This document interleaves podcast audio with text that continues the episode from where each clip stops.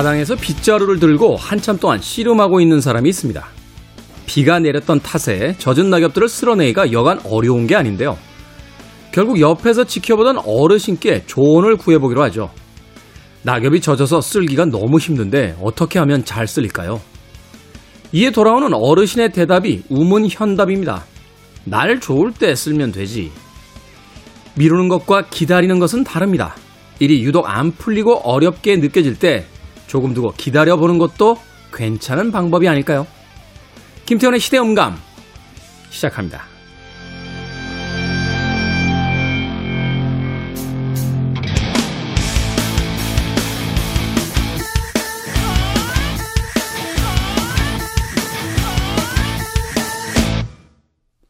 그래도 주말은 온다. 시대를 읽는 음악 감상의 시대음감 김태훈입니다.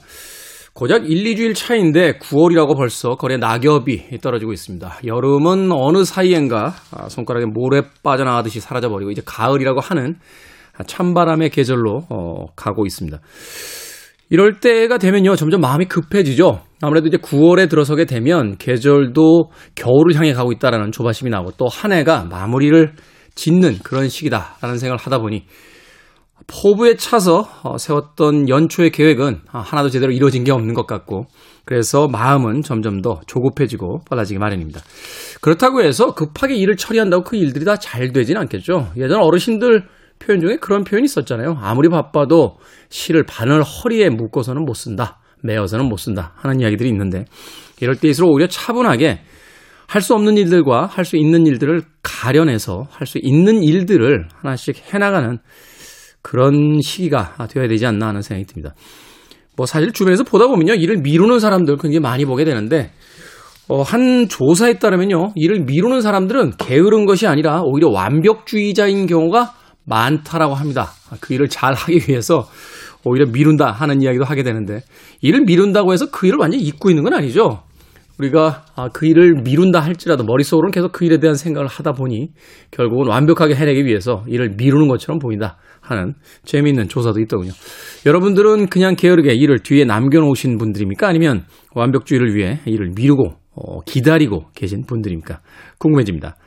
자, 김태현의 시대음감, 시대 이슈들 새로운 시선과 음악으로 풀어봅니다. 토요일과 일요일, 일라디오에서는 낮 2시 5분, 밤 10시 5분, 하루에 두 번 방송되고요. 한민족 방송에서는 낮 1시 10분 방송이 됩니다. 팟캐스트로는 언제 어디서든 함께 하실 수 있습니다. 자, 잭 존슨의 음악 듣습니다. Sitting, Waiting, Wishing.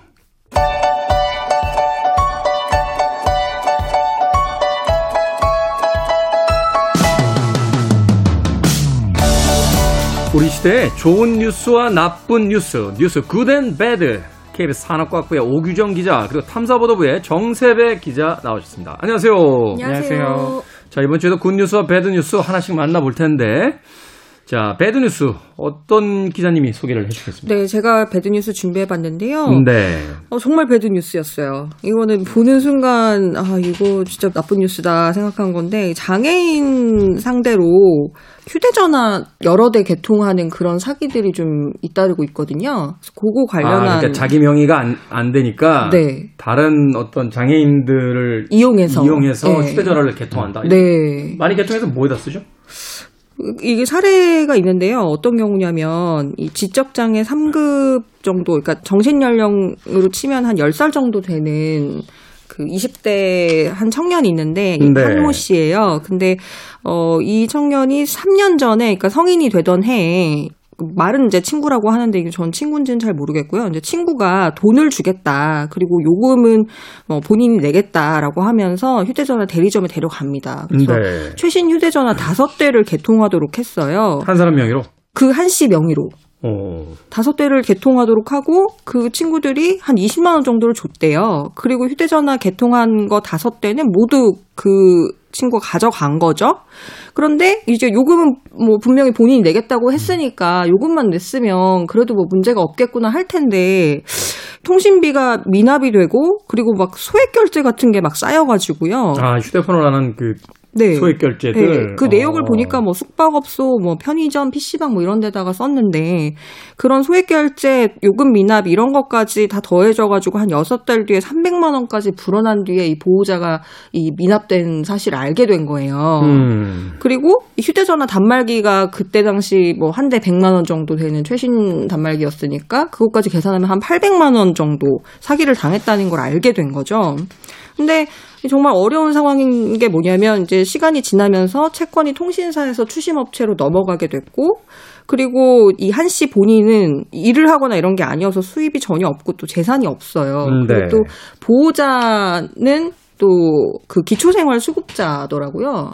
그래서 이 미납 요금을 지금 낼 수가 없는 상황이어서 어, 이 추심업체에서 지금 뭐 가압류 통지서도 보내고 뭐 이런 상황인데 압류할 것이 전혀 없는 상황이기도 하고 이 한 씨가 지금 신용불량자가 될 위기에 처해 있어요.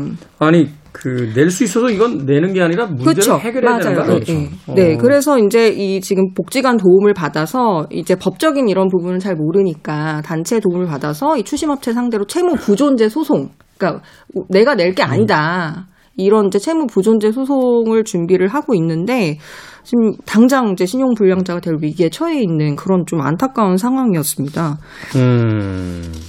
아니 근데 그 대리점에서 이 휴대전화 개통을 할 때요. 네. 신분증 확인하잖아요. 그렇죠, 그렇죠. 이제 그 이 직접장애 3급이라는 걸 알 수 있을 거고. 그렇죠. 저도 그 부분이 납득이 안 돼요. 어, 그리고 또 하나는 친구들이 우르르 와서 한 명의 명의로 전화를 다섯 개나 개통을 하는데 음. 누가 봐도 이상한 상황이잖아요. 그렇죠. 누가 봐도 이상하고 지적장애라는 것이 이렇게 몇 번 이야기를 하다 보면 우리가 이제 알 수 있는 그렇죠. 거니까 네. 그런 상황에서 이거를 가입을 그냥 시켜준다? 이거 좀 그렇지 않나요? 그러니까 이 한 씨 아버지도 그 점을 지적을 하거든요. 그 대리점이 아들이 이제 거기 신분증을 확인하는데 장애인 같은 경우는 이제 장애인 복지 카드로 신분을 확인하잖아요. 근데 그걸 네. 이제 보여주면 성인이 되면 그냥 보호자 동의 없이도 음. 이걸 개통을 할 수가 돼 있어요.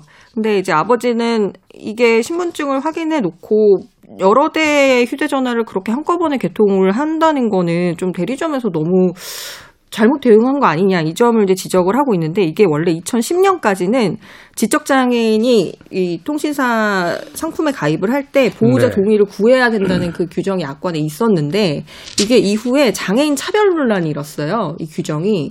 왜냐하면 뭐 음. 뭐 장애인이라고 해서 휴대전화 가입도 마음대로 못하는 거냐. 그래서 그런 인권 문제 지적이 일면서 2011년에 국가인권위원회가 어, 장애인의 휴대전화 가입 등에 관한 개선 공고를 내면서 이 약관이 모두 사라져서 현재는 통신 3사 모두 지적장애인이 어, 성인이 돼서 독자적으로 가입하겠다고 했을 때 뭐 보호자를 데려오세요 뭐 하는 그런 규정은 지금 없는 상황이에요. 음. 아니, 그러니까 법적으로는 문제가 없다라고 주장할 수 있겠습니다만. 네네. 이건 누가 봐도 상황이 정상적인 상황은 그렇죠. 아니죠. 정상적인 상황이 아닌데 최소한 보호자 확인을 한다든지 네. 아니면 글쎄요, 납득이 안 가네요. 근데 이런 일이 한두 번이 아니잖아요. 저도 뉴스 들었던 기억을 이렇게 떠올려 보면 뭐 노숙자들이라든지 네. 그렇죠. 주거 불분명한 사람들 명의로 그 휴대폰 개통한 뒤에 그거 가지고 이제 신분증만 뭐 이렇게 받아가지고 그렇죠. 네. 뭐 불법 이익을 얻는다든지 뭐 이런 사람들이 굉장히 많았던 걸로 알고 있는데. 네, 맞습니다. 한 해에 이 피해 규모가 어느 정도 되는 겁니까 이거? 이게 사실은 피해라는 것이 정확하게 잡히지가 않고 있어요. 그래서 이제 간접적으로 이 피해 규모를 한번 추정을 해보자. 그래서 보건복지 소속 더불어민주당 강선우 의원실이 통신 3사에다 자료를 요구했는데 뭐였냐면 석 대 이상의 휴대전화를 그 한 사람의 장애인이 개통한 그런 장애인 수를 한번 살펴보자 해가지고 이 통신 3사한테 자료를 받았어요.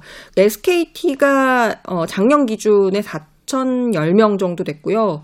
KT가 2021년 5월 기준 1,317명, LG U 플러스가 올해 6월 기준으로 832명, 그러니까 한 6,000명 정도가 되는 거더라고요. 근데 이 사례들 중에 보면 장애인 한 명이 21개 회선을, 그러니까 전화번호 21개를 개통한 그런 사례도 최신 있었어요. 단말기로 치면 금액이 상당하네요. 그렇죠. 100만 원씩 쳐도 네. 2천만 원이 넘어간다는 그렇죠. 네, 네. 그러니까 진짜 아까 그 말씀하셨던 것처럼 그런 이제 뭐 규정은 없어지기는 했는데 이 규정이 없어진 그걸 악용해서 이런 범죄가 좀 이어지고 있는 상황에서 대책이 좀 필요해 보이는 건 사실입니다. 이 가장 쉽게 이제 범죄에 노출되고 또 이용할 수 있다는 측면에서 이제 그 이런 일들이 벌어지는 것 같은데 네. 우리가 왜 아동에 대한 어떤 폭행이라든지 뭐 약자에 대한 어떤 가해 행위가 있을 때 가중 처벌하잖아요. 맞아요, 맞아요.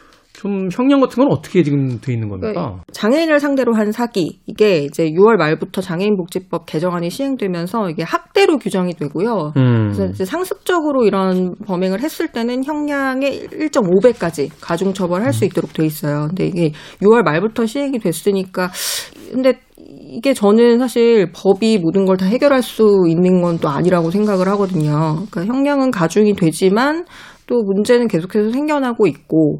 근데 제 생각에는 이제 통신사들이 그 대리점을 운영할 때 이제 직영으로 하는 데들도 있지만 네. 다 개인 사업자고. 네. 예, 서비스나 이런 거에 대한 철저한 관리나 이런 게좀그 잘안 이루어지고 있는 측면도 사실 있거든요. 그래서 이게 지적장애인의 경우에는 정말 눈높이에 맞는 설명이나 뭐 맞춤식 계약서라든지 이런 다양한 방법들을 좀 강구했으면 하는 생각이 들더라고요. 아쉬운 이야기는 합니다만 결국은 이제 양심에 맡길 수밖에 없다라는 게 경제 상황 안 좋은데 그 와서 뭐 음, 다섯 대 열 대씩 이렇게 개통해 주겠다라고 하면 뭐 순간적으로 법적으로 문제가 없다라고 하면 이제 유혹에 빠지기 마련이긴 합니다만 이게 지점이나. 대리점이라면 네. 사실 말씀하신 대로 그럴 수도 있는데 이게 본사 차원이라면 뭔가 이걸 충분히 거르는 시스템을 하나 정도는 마련할 수 있지 않을까라는 생각이 들거든요. 그렇죠. 사실은 이제 그 복잡하게 만들면 되거든요. 그 음. 한 번에 와서 하나 정도 개통하는 건 모르겠지만 음, 음, 음. 다섯 개나 열 개씩 하겠다 그러면 본사 쪽에다 물어본다든지 확인 본- 절차를 네. 여러 번 거치게 한다든지. 네. 그렇게 해서 이제 네. 이 과정이 그 범죄 이용하는 과정이 좀 불편하게 만들어 주면 네. 사실은 뭐 사업을 위해서 뭔가를 하겠다라 하면은 그거는 보호자들이라든지 뭐 같이 하는 사람들이 있을 거고 그렇지 않은 경우에는 좀 절차를 좀 복잡하게 만드는 게 어떨까. 음.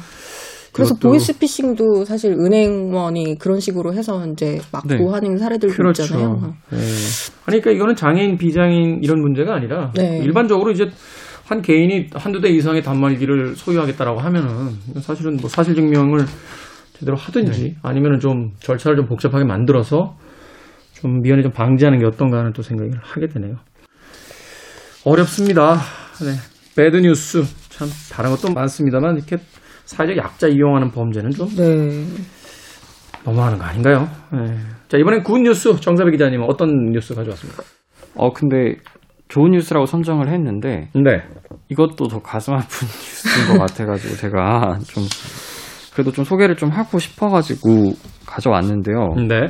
아마 이제 좀 많은 분들이 이것도 뉴스를 보고 좀 공분을 느끼셨을 것 같은데 이제 음식물 쓰레기통에서 지난달에 저희 신생아 발견된 뉴스 좀 많이 접하셨을 것 같아요.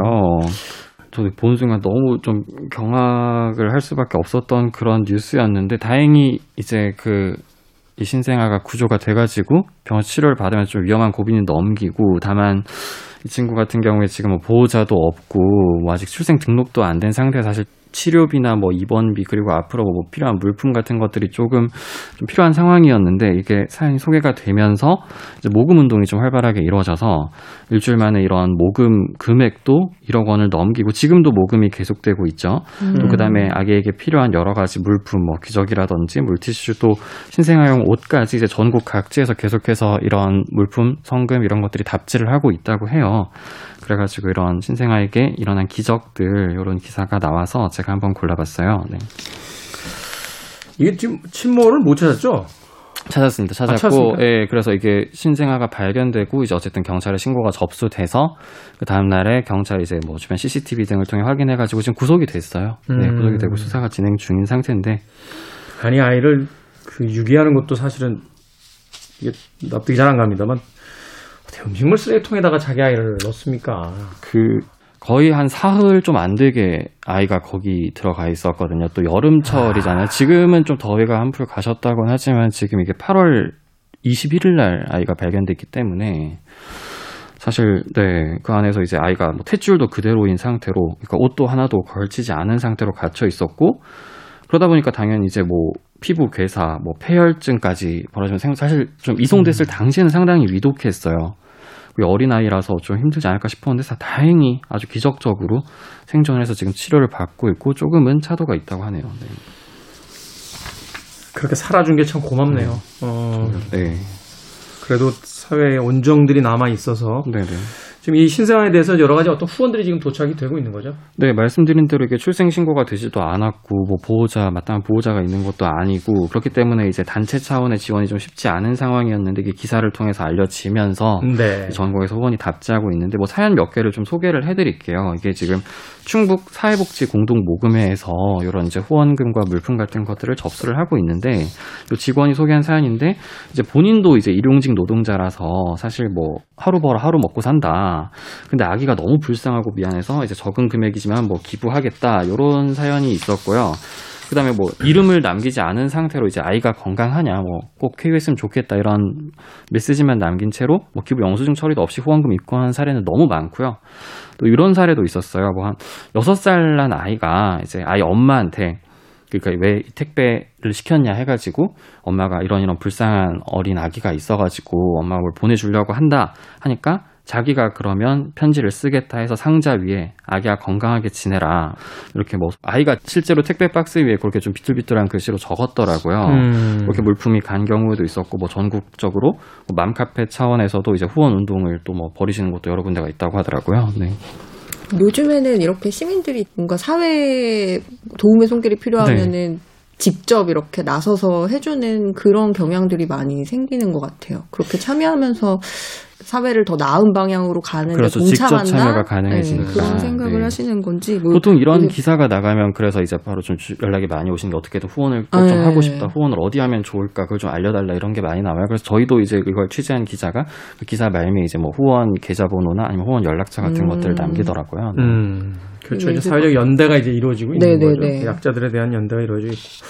사실 뭐 최근에도 가장 큰 문제가 뭐 저출산 국가다, 뭐 국가 성장 동력이 사라지고 있다, 아이를 낳지 않는다 이런 뉴스들 많은데 이건 사실 뭐 지난번 그 어떤 기사 보니까 뭐 정부 차원에서 몇 년 동안 수십조 원을 쏟아부었는데 결국 출산율 계속 떨어지고 있다. 네. 출생률이라고 하죠. 요새 출생률이 계속 떨어지고 있다라고 이야기하는 건데 좀 양육과 보육에 대한 부분들을 좀 더 고민을 해야 되지 않나. 애초에 이런 범죄가 네. 생기지 않게 그렇죠. 네. 어떤 방식이든 그 아이가 태어났다는 게 사회적인 자산이라고 이제 그렇죠. 인정을 네. 하고 지금까지는 사실 구호적으로는 사회적 자산이라고 이야기합니다만 네. 개인의 어떤 그 책임 하에다 남겨놨던 거잖아요. 음.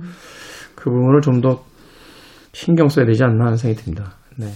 의료와 교육과 아, 양육은 국가가 좀 책임을 져줘야 되는 게 아닌가 하는 생각 하는군요. 지금까지 뉴스 good and bad 정새배 기자, 오기정 기자와 함께했습니다. 고맙습니다. 감사합니다. 감사합니다.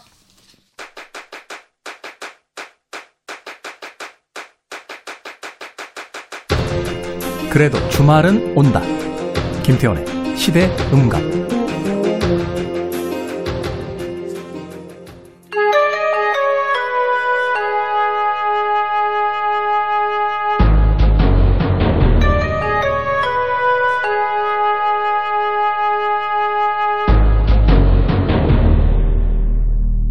변호사 D의 헌신.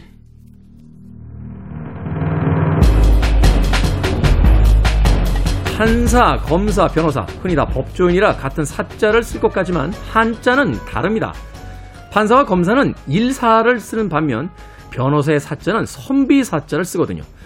선비처럼 대쪽같이 살라는 의미인가 싶기도 한데 이분 누구보다 선비라는 말에 딱 어울리는 분이 아닐까 싶습니다. 우리 시대의 법 이야기 변호사 D의 헌신. 추리소설 쓰는 변호사, 변호하는 추리소설가, 변호사 D 도진기 변호사님 나오셨습니다. 안녕하세요. 안녕하세요. 도진입니다. 변호사는 왜 선비 사자를 쓰는 겁니까? 통상 그렇게는 우리가 구분하고 있거든요. 네. 제주에 있으면 일사자를 쓰고 제주. 제야에 나오면 선비사자를 쓰고 아, 제도권에 있으면 일사, 네. 제도권 바뀌면 선비사. 네. 아, 그렇습니까? 신기하네요. 오. 그리고 좀 우리나라가 약간 관과 민간을 이렇게 구분하는 그런 게 좀 전통이 있었던 것 같습니다. 야, 그러고 보니까 이게 지금 우리 공 작가가 예를 들어준 건데 일사자 쓰는 직업은 판사, 검사, 도지사, 집사, 간사, 감사, 이사 말 그대로 이게 제도권 내에서 일을 하는 사람들인 것 같고 네. 선비사를 쓰는 거는 변호사, 회계사, 박사, 변리사, 공인중개사, 간호조무사, 기사, 영양사, 조리사 애매하긴 하네요, 구분이. 딱 떨어지진 않습니다만. 네. 그래도 이제 관 쪽에서 주로 일하는 사람들은 이제 일사자를 주로 많이 쓰고 네. 그 바깥에 있는 사람들은 이제 선비사자를 쓰는 경우가 많다라고 이야기를 해주셨습니다. 자, 우리 시대에 다시 보는 그날의 사건 이야기. 오늘 어떤 사건 만나봅니까? 네, 김 선생님, 저 영국에서 가장 유명한 살인자가 누구겠습니까? 잭 더리퍼죠. 네, 부동의 일인데, 부동, 일인데. 부동의 일뿐만이 아니라 우리가 아는 영국의 살인자 중에 유일한 것 같아요. 그렇습니다. 오늘 말씀드릴 사건이 잭더 리프에 이어서 영국에서 두 번째로 유명한 살인자쯤 되겠습니다. 두 번째, 두 번째에서 기억되지 않았던. 네. 네. 닥터 크리펜이라는 사람이고요. 닥터, 닥터 크리펜. 네. 이게 사실은 굉장히 유명한 사건이어서 많은 그 추리 소설의 소재가 되기도 하고 어... 그랬던 사건입니다. 그래서 그 얘기를 오늘 좀 드려볼까 하는데요. 이 닥터 크리펜 이 사람이 이제 의사인데요. 의사. 네, 19세기 말에 의료 활동했던 사람인데 원래는 저기 런던 출신이 아니라 미국에서 살았었어요. 아, 미국사. 아 근데 일단 이 사람은 잡혔네요. 누군지 아네요. 잭 더리퍼는 정체가 아직까지도 그 모호하전. 그렇죠. 네, 어. 그, 그 별칭만 남아 있고. 네. 닥터 크리펜은 실명을 알려진 사실은 어떤 최초의 최고의 살인자로 할수 있겠죠. 네. 의사였는데 이 당시 이제 환자로 자기 아내를 만나게 됩니다. 음. 당시 19세 폴란드 아가씨였던 코라라는 여성이었어요. 코라. 그래서 만나서 이렇게 사귀게 되는데 이 코라라는 여성이 원래 이 크리펜 박사를 만나기 전에도 어떤 부연 회사 사장을 후견인으로 해서 돈을 펑펑 쓰면서 그렇게 살다가 이 크리펜 박사를 만나서 음. 이쪽을 선택을 하게 된 겁니다. 네. 두 사람이 굉장히 대조적이었다고 해요. 이 콜라라는 여성은요, 굉장히 좀 몸매도 이렇게 풍만하고 활달하고 좀 음. 괄괄하기까지 한 그런 성격이었던 반면에 네. 크리펜 박사는 나이 서른 정도인데 벌써 이렇게 정수리가 좀 희끗희끗하고 음. 키도 굉장히 작고 왜소한 체구에 눈도 툭 붉어져 나오고 아주 조용한 사람이었다고 합니다. 네. 굉장히 좀 그 아내한테 쩔쩔매는 남편의 전형이었다 이렇게 표현을 하고 있습니다. 말하자면 이제 두 사람이 그렇게 잘 어울리는 커플은 아니었다. 네. 음, 그리고 어떻게 보면 둘이 이제 결혼을 하게 된 거고. 네. 네. 약간의 지배 피지배 같은 역학 관계가 형성이 됐던 것 같아요. 아, 약간의 어떤 가스라이팅 같은 그 것이 있었다는 거죠? 네. 어느 정도였냐면요. 이 당시에 그 크리펜의 진료소 경기가 안 좋았는데 그러자 이 아내인 콜라가 야 그러면 병원 집어쳐 대신에 저기 가짜 약 파는 회사가 잘 나가는데 거기서 일해. 라고 해서 그쪽으로 옮기게 됩니다. 아, 그러니까 남편이 아내를 이렇게 가스라이팅 한 게 아니라 아내가 남편을 조종하는 듯한 그런 상황이었던 그렇습니다. 거군요. 완전히 장악을 해버렸던 어... 거죠. 근데 이렇게 아내의 강권을 할 수 없이 이제 병원을 집어치우고 회사를 옮겼는데 네. 거기서 굉장히 우수한 실적을 올리게 됩니다. 아, 아내 말 잘 들었다고 봐야 되나요? 근데 네. 의사가 가짜 약 파는 데가 있으면 안 되는 거 아닙니까? 그렇죠. 그 당시에 조금 이렇게 물란했던 것 같아요. 네. 그러다 워낙 잘 하니까 필라델피아 지점장이 됐다가 바로 이제 런던으로 지사장으로 파견되게 되는 겁니다. 아, 그래서 미국에 있던 미국 필라델피아의 지사장으로 있다가 런던으로 이제 파견을 가게 된다. 네. 아내도 물론 같이 따라갔고요. 원래 이제 콜라 터너, 이 콜라라는 여성이 원래 가수를 지망하던 여성이었는데 네. 남편의 돈으로 이렇게 그 관객들을 매수해서 공연을 열기도 했습니다만 음. 대실패로 끝나고요. 그리고 이제 돈을 펑펑 쓰면서 막 음식이나 많이 먹고 이러다 보니까 막 살도 막 찌고 네. 이렇게 좀 이런 생활이 이어졌던 겁니다. 가수라고 하는 게 연예계를 지망했지만 재능은 그렇게 있지 않았고 네. 거기에 대한 어떤 보상 심리로서 남편 돈 가지고 사치를 좀 이제 부리고 그렇습니다. 음식도 막그 폭식을 하고 막 이런 어떤 상황이 됐다. 네. 음. 게다가 이 아내가 얼마나 좀 그 제멋대로냐면요. 전직 권투 선수인 브루스 밀러하고 대놓고 연애를 했고요. 남편이 있는데요. 네. 그리고 남편한테는 언제라도 나 떠날 거야라고 협박 비슷하게 늘 얘기를 했다고 합니다. 어. 그런데도 아내한테 쩔쩔 매면서 어, 모든 이제 모피, 보석, 드레스 같은 걸 아낌없이 지원을 했고요. 네. 심지어 이 아내는 그 애인이었던 브루스 밀러 사진을 집에 걸어놓기도 했다고 합니다. 아니 남편 남편하고 같이 사는 집에 자기 애인 사진을 걸어놔요? 네. 이건 좀 심한 거 아닙니까? 그만큼 남편을 되게 무시했군요. 그렇습니다. 그래서 누군가는 이, 이 사건을 두고 거미의 암컷과 수컷을 연상시킨다 이런 음. 표현까지 했을 정도입니다. 거미의 암컷과 수컷 같다. 네. 어. 그러다가 닥터 크리펜이 이제 계기가 생기는 게 자기도 여자를 만나게 됩니다. 아, 이 갈등하던 상황 속에서 또 다른 약간 치정극이자 그 막장 드라마 느낌이 나는데요. 그렇습니다. 그런 요소 때문에 좀 유명해진 면도 있는데요. 네. 에설이라는 여성과 만나게 되는데 자기 직장의 비서였어요. SL. 네. 근데 이 여성은 코라와 완전히 정반대 스타일의 체구도 작고 얌전한 음. 그런 여성이었다고 해요. 아내에게서 얻지 못했던 뭔가를 이 여자를 통해서 이제 찾으려고 했군요. 네. 그리고 에설이란 이 여성도 혼자 조용히 외롭게 지내다가 크리펜 박사가 늘 친절하고 온화하고 또 뭔가 약간 쓸쓸한 분위기도 있고 음. 여기서 매료됐던 거죠. 그러다가 어느 날 크리펜 사무실에 이 코라가 들이닥칩니다. 온몸에. 음. 네, 실크와 다이아 같은 보석을 매달고 와가지고는 막 남편한테 폭언을 퍼붓고는 가버리는 거예요. 음. 그 장면을 보고 아 저런 여자가 아내였구나라고 깨달으면서 이제 에설이 완전히 그 사건을 계기로 그리펜한테 빠지게 됩니다. 연민이 이제 생기면서 네, 이게 이게 무섭더라고요. 이게 첫눈에 반하고 이런 게 중요한 게 아니라 네. 상대에게 연민이 생기기 시작하면 네. 이게 또 걷잡을 수 없더라고요. 어. 근데 이게 좀 여담입니다. 크리펜하고 에설과의 관계도 조금 특이했던 게요. 에설이 결혼할 때까지는 순결을 지키고 싶다라고 해서 또 에설이 시키는 대로 한 5년간 기다렸다고 합니다. 크리펜이. 음, 이제 뭐 19세기, 20세기 초니까 뭐 이해는 할 수 있겠습니다만. 네. 음, 뭐 그렇군요. 음. 그리고 이렇게 이제 양 여자 사이에서 갈등하다가 결국 크리펜이 어떤 결심을 하게 됩니다. 거래하던 약국을 찾아가서요. 히오신이라는 독극물을 구입합니다. 독국물을 구입한다. 네.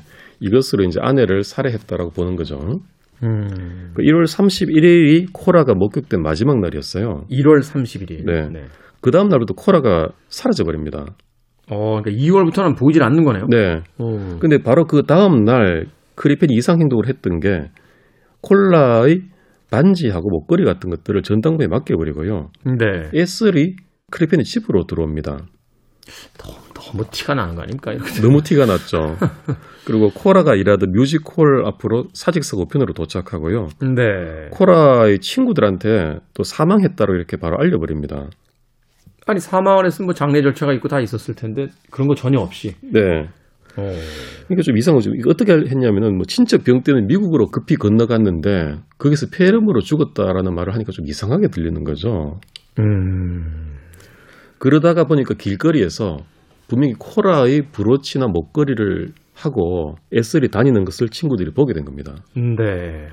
그래서 경찰에다가 신고를 한 거예요. 수상하다. 이상하다. 조사해달라. 음. 그래서 이때 런던 경찰청의 살인 사건 전담에 월터 듀 경감이 조사에 났습니다. 월터 듀. 네. 그래서 이 경감이 크리펜을 찾아가서 어떻게 된 거냐라고 물으니까 아내가 아까 말씀드렸던 그 전직 권투 선수인 브루스 밀러를 따라서 미국으로 건너가 버렸다라고 말을 하는 겁니다. 네. 말이 좀 바뀌네요. 뭐 네. 친척 병간호 때문에 미국 갔다고 했다가. 네. 여기서 끝났으면은 그냥 의혹에서 끝났을 수 있는데 음. 크리펜이 그만 제 발이 저렸던 것 같습니다. 에셀하고 같이 야간 도주를 해버립니다. 그 아무래도 경찰의 어떤 수사가 들어올 것 같으니까 미리 피신을 했군요. 네, 결국 도주가 범죄를 스스로 증명하는 꼴이 되는 거 아니겠습니까? 그렇죠. 사실은 이제 뭐다 100% 그런 건 아닙니다만 정정당당하다면 와서 조사를 받아라. 뭐 이렇게 얘기를 하는데 네, 조사하는 날 안 나타나면 이제 심증이 굳는 거죠. 그렇죠. 어. 그 크리핀이 갑자기 사라져 버리니까 경감이 집을 들이닥쳐서 집을 파봅니다. 그 지하실에서 시신의 잔해가 나온 거예요. 20세기 초에 이거 굉장히 충격이었겠는데요. 네. 그리고 이게 그 콜라라고 확신하게 된 게 그 시신에서 히오신이 검출되는데 이게 바로 얼마 전에 크리펜이 샀던 약인 거예요. 음, 그리고 콜라의 것으로 보이는 이용기구 롤러도 있었고 크리펜의 잠옷도 같이 나왔었고요. 음, 그래서 네. 아내를 독살했다라고 단정을 하게 만든 거죠. 독살하고 훼손한 채 시체를 네. 그 매장했다. 그 사이에 크리펜은 에셀하고 같이 벨기에 엔트워프로 가서 캐나다로 떠나는 배를 탑니다. 도주를 음, 멀리 떠나려고 시도한 거죠. 그러네. 유럽에서 이제 저 캐나다로 간다고 하는, 거니까. 네, 몬트로즈 호라는 곳에 타서 캐나다로 떠나버리는데 사실 캐나다로 가버리면 거의 못 잡는다고 봐야죠. 그렇죠. 뭐 지금도 그렇습니다만 20세기 초에 뭐 전신망이라든지 뭐 국가 간 공조가 이렇게 활발히 되던 시기는 아니니까요. 네, 거의 막바지였는데 이때 이제 수배는 내려진 상태였거든요. 네. 몬트로조의 선장이 그 수배 전단을 봐놨던 모양입니다. 음. 거의 매의 눈을 가진 사람이었어요. 네. 근데 이때 크리펜과 에셀이 아버지와 아들 행세를 하고 에셀은 남작을 하고 이렇게 속에서 탔던 거예요. 아, 여자로 타면은 이게 눈에 띌 것 같으니까. 네. 아. 근데 이 선장이 어떻게 봤냐면은 이 아들이라는 사람이 재킷이 이렇게 바람에 휠쩍 날리는데 옷을 그 안쪽 옷을 옷핀으로 고정을 해놓은 걸본 거예요. 음. 어 이거 좀 이상하다라고 한 겁니다. 옷을 그렇게 안 입죠 남자들이. 네. 네. 뭐 뒤를 이렇게 당겨서 옷핀으로 고정하는 그런 방식으로 했던 것 같아요. 좀 아, 말하자면 이제. 자기 옷이 아니니까 줄이기 위해서. 네. 어. 그리고 이때 크리펜 사건을 정말 영국을 넘어서서 전 세계적으로 떠들썩하게 만들었던 계기가 바로 여기서 생기는데요. 네. 이 무렵에 이태리 마르코니의 무선 전신이 발명된 시점이었거든요. 20세기 초. 네. 어, 무슨 소위 이제 따다따다따다 이렇게 저 모스부호 치는 것 같은 그 무선 전신. 그, 그겁니다. 그 실시간으로 이렇게 어떤 소식이 전달될 수 있다는 게 이때 처음 가능해진 거였거든요. 음. 이때 이 무선 통신 장비를 이용해서 이 선장이 런던 경시청에 전보를 친 겁니다. 런던에다가 네. 배에서. 네. 아. 그러니까 런던 경시청하고 그때부터 무선으로 계속 크리펜 몰래 의사 연락이 오간 거예요. 음. 그리고 그게 미국 쪽 신문하고 영국 신문하고 계속 실시간으로 보도가 됩니다. 배에 있는 동안. 네. 크레피는 모르는 거죠? 크리펜은 모르고 있었고요. 어. 그래서 그 선장으로부터 무선 전신을 받은 월터 듀 경감이 급히 이제 배를 쫓아 탑니다. 근데 음. 쾌속선을 골라 잡아가지고요. 예정대로라면 캐나다에 이 몬트로즈호보다 하루 먼저 도착할 수 있는 배를 수배해가지고 여기 올라탑니다. 네. 추적이 시작된 거죠. 음. 그리고 실시간으로 무선 전신이 막 양국에서 오가면서 또 양국 신문에는 보도가 되고 약간 뭐랄까 예전에 말씀드렸던 오제이 심슨의 어떤 그 체포 과정의 실시간 중계 같은 느낌으로 그러니까요. 뭐 현대에서는 그것을 이제 TV라든지 인터넷을 통해서 중계를 하는데 당시에는 이제 전신 그 장치하고 무선 전신하고 이제 신문을 통해서 그걸 이제 중계를 했던 거군요. 네, 그렇습니다. 결국 이 월터 듀 경감이 이 몬트로즈를 따라잡는 데 성공합니다. 음. 한발 먼저 캐나다에 도착해서 뒤늦게 내리는 크리펜을 체포를 합니다. 아, 그 영국으로 송환돼서 재판을 받게 됩니다. 이야, 이거 참 긴박감 넘치는데요. 네. 어. 근데 사실 이때 어떤 이 사건이 워낙 그 화제가 되는 바람에 가짜 경감 듀라는 추리 소설이 있어요. 가짜 경감 듀요. 이걸 네. 소재로 그대로 만든 소설인데 되게, 되게 재밌는 소설입니다만 음. 그 아가사 크리스티도 이 그리펜 박사를 여러 번 소설에서 언급을 합니다. 아, 자신의 소설에서. 네. 음. 크리펜이 재판을 받을 때도 패착을 둔 게 굉장히 좀 안 좋은 변호사를 썼어요. 음. 차라리 이제 어차피 사실 시체도 나오고 뭐 부인할 수 없을 거지 않습니까? 이럴 때는 그냥 범행을 인정하고 그 선처를 요구하는 게 훨씬 더 나은 전략 아닙니까? 네. 그런데 변호사한테 맡겼더니 엉뚱하게도 변호사가 무죄를 주장을 하는 거예요. 좀 이상한데요? 네. 그 시체는 뭐 옆집 여성이 살해한 시신을 갖다 놓은 것이다. 뭐 이런 식 좀 말도 안 되는 주장을 한 겁니다. 그러니까 아무리 배심 재판에서 그게 받아들여지기 힘들겠죠. 그래서 그렇죠. 예. 유죄 평결이 나오기까지 27분밖에 안 걸렸고요. 27분이요? 네. 편결 과정이. 그러니까 변호 저저 저 배심원들 들어와서 회의하는데 유죄입니까 무죄입니까 하니까 뭐 이거 뭐 생각할 게 있나요? 뭐 이런 식으로 그냥 27분 27분도 사실은 퇴장했다 입장하는 시간 빼면 뭐 얼마 되지도 않을 것 같은데. 그럴 것 같습니다. 예. 게다가 범행을 이렇게 부인했으니까 더 정성이 나쁘다고 본 거죠. 가중 처벌이 되겠죠. 네. 그래서 유죄를 하면서 교수형까지 사형까지 음. 예, 하고 결국 이제 한 달 뒤에 교수형을 당합니다. 아. 근데 크리펜은 죽기 전에 에셀의 사진을 함께 묻어달라고 부탁을 하기도 했고요.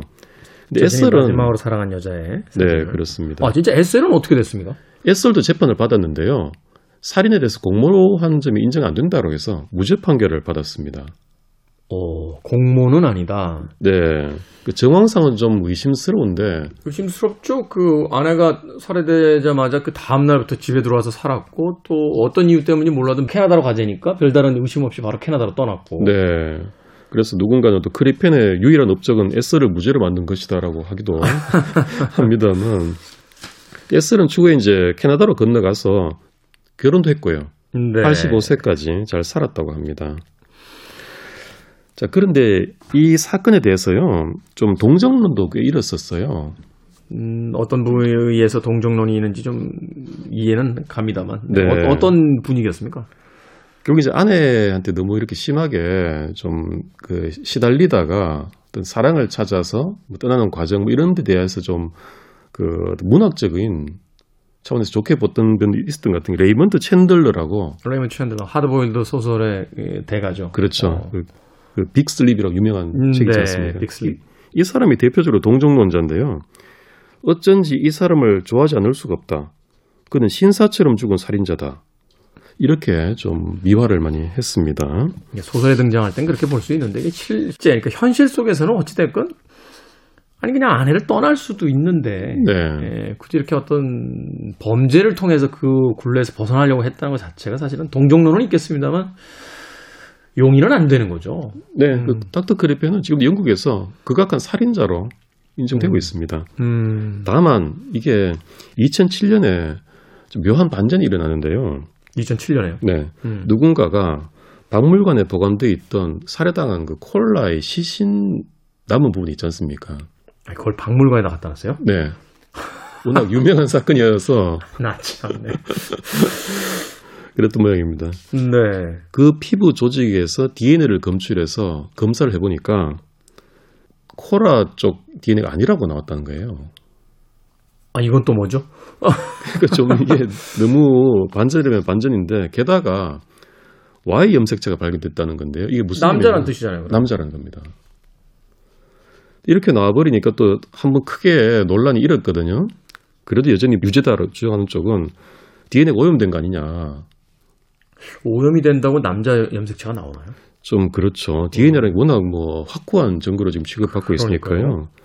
또 한 가지가 그런 의문을 제기하고 있습니다.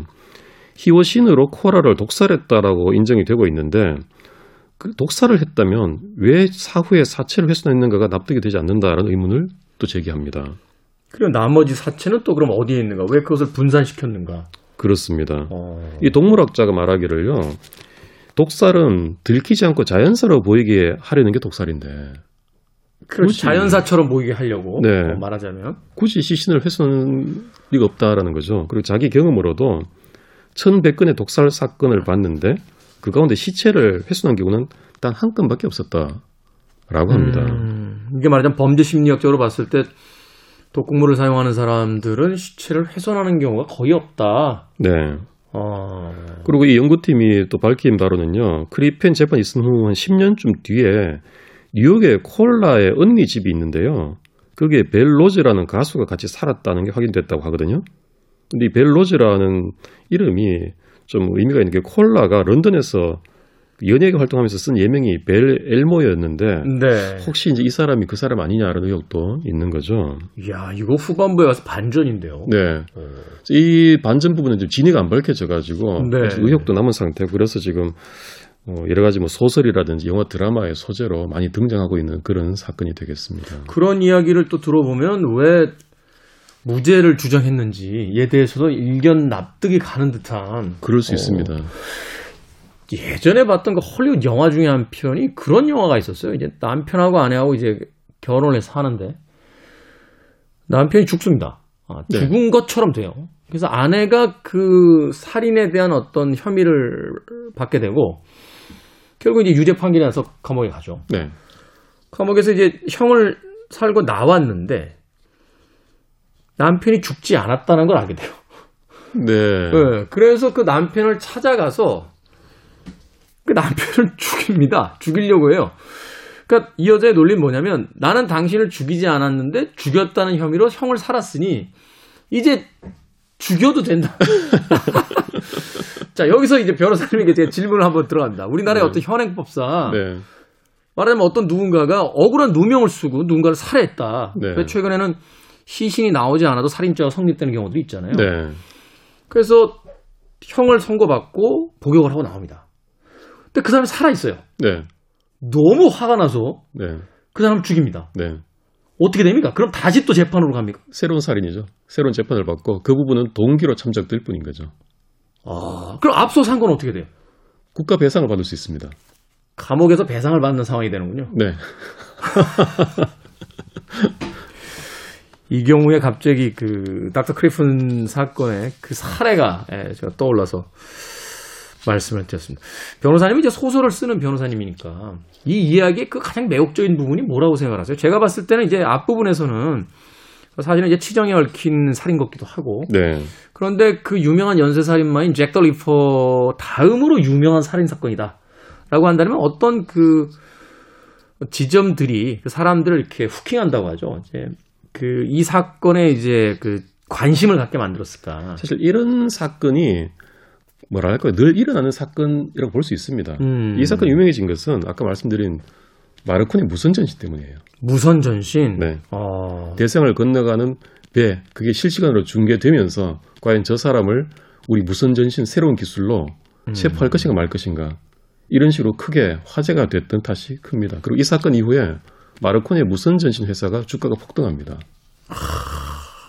이제 무선 전신을 통해서 살인 사건을 해결했다. 이 네. 살인 사건을 해결한 1등 공로는 월터 듀라는 그 경감이 아니라 사실은 무선 전신이라고 하는 신기술이다. 그렇습니다. 이걸 또 이 전신 회사에서는 또 얼마나 홍보를 했겠어요. 저배 위에서 살인자를 발견했다고 해도 네. 무선 전신이 없었으면 그걸 알릴 수가 없죠. 그렇죠. 비둘기를 날 수 있는 것도 아니고 그렇죠. 그대로 내려서 가버리면 살인자는 그냥 찾을 속에 없는. 사라져 버리는 겁니다. 어, 캐나다까지 연, 연락한 방법이 네. 없으니까. 마침 이 무렵에 갓 발명됐던 무선 전신 기술 때문에 체포가 됐던 거예요. 음. 바로 그 지점에서 이 사건이 이제 영국인들에게 가장 많이 입에 오르내리는 사건이 됐고 그걸 통해서 이제 잭 더 리퍼 이후에 가장 유명한 이제 살인 사건의 하나로서 남게 됐다라고 이야기를 해주셨습니다. 알겠습니다. 아, 흥미롭네요. 닥터 크리펜. 이 변호사님 입장에서는 이런 소재 추리소설로 한번 써볼만 하지 않습니까? 원래 이런 이야기들의 이제 추리소설가들의 어떤 관심은 그 뒷부분에 더 있지 않습니까? 네. 사실은 그가 그녀를 죽이지 않았다. 그렇죠. 굉장히 매력적인 소재가 음, 될수 있을 음. 것 같은데 그래서 이제 이게 어떤 뭐랄까 그 새로 갓 개발된 신기술과 범죄와의 만남, 또 체포 음. 과정에서의 만남 이런 것들이 굉장히 좀 재밌는 소재는 줄 수 있겠다 음. 그런 생각이 들더라고요. 음, 그렇군요.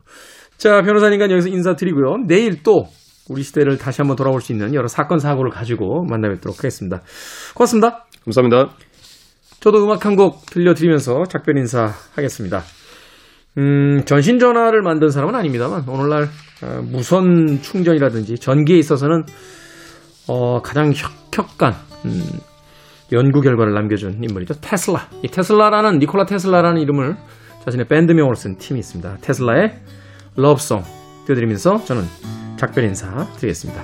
지금까지 시대음감의 김태훈이었습니다. 고맙습니다.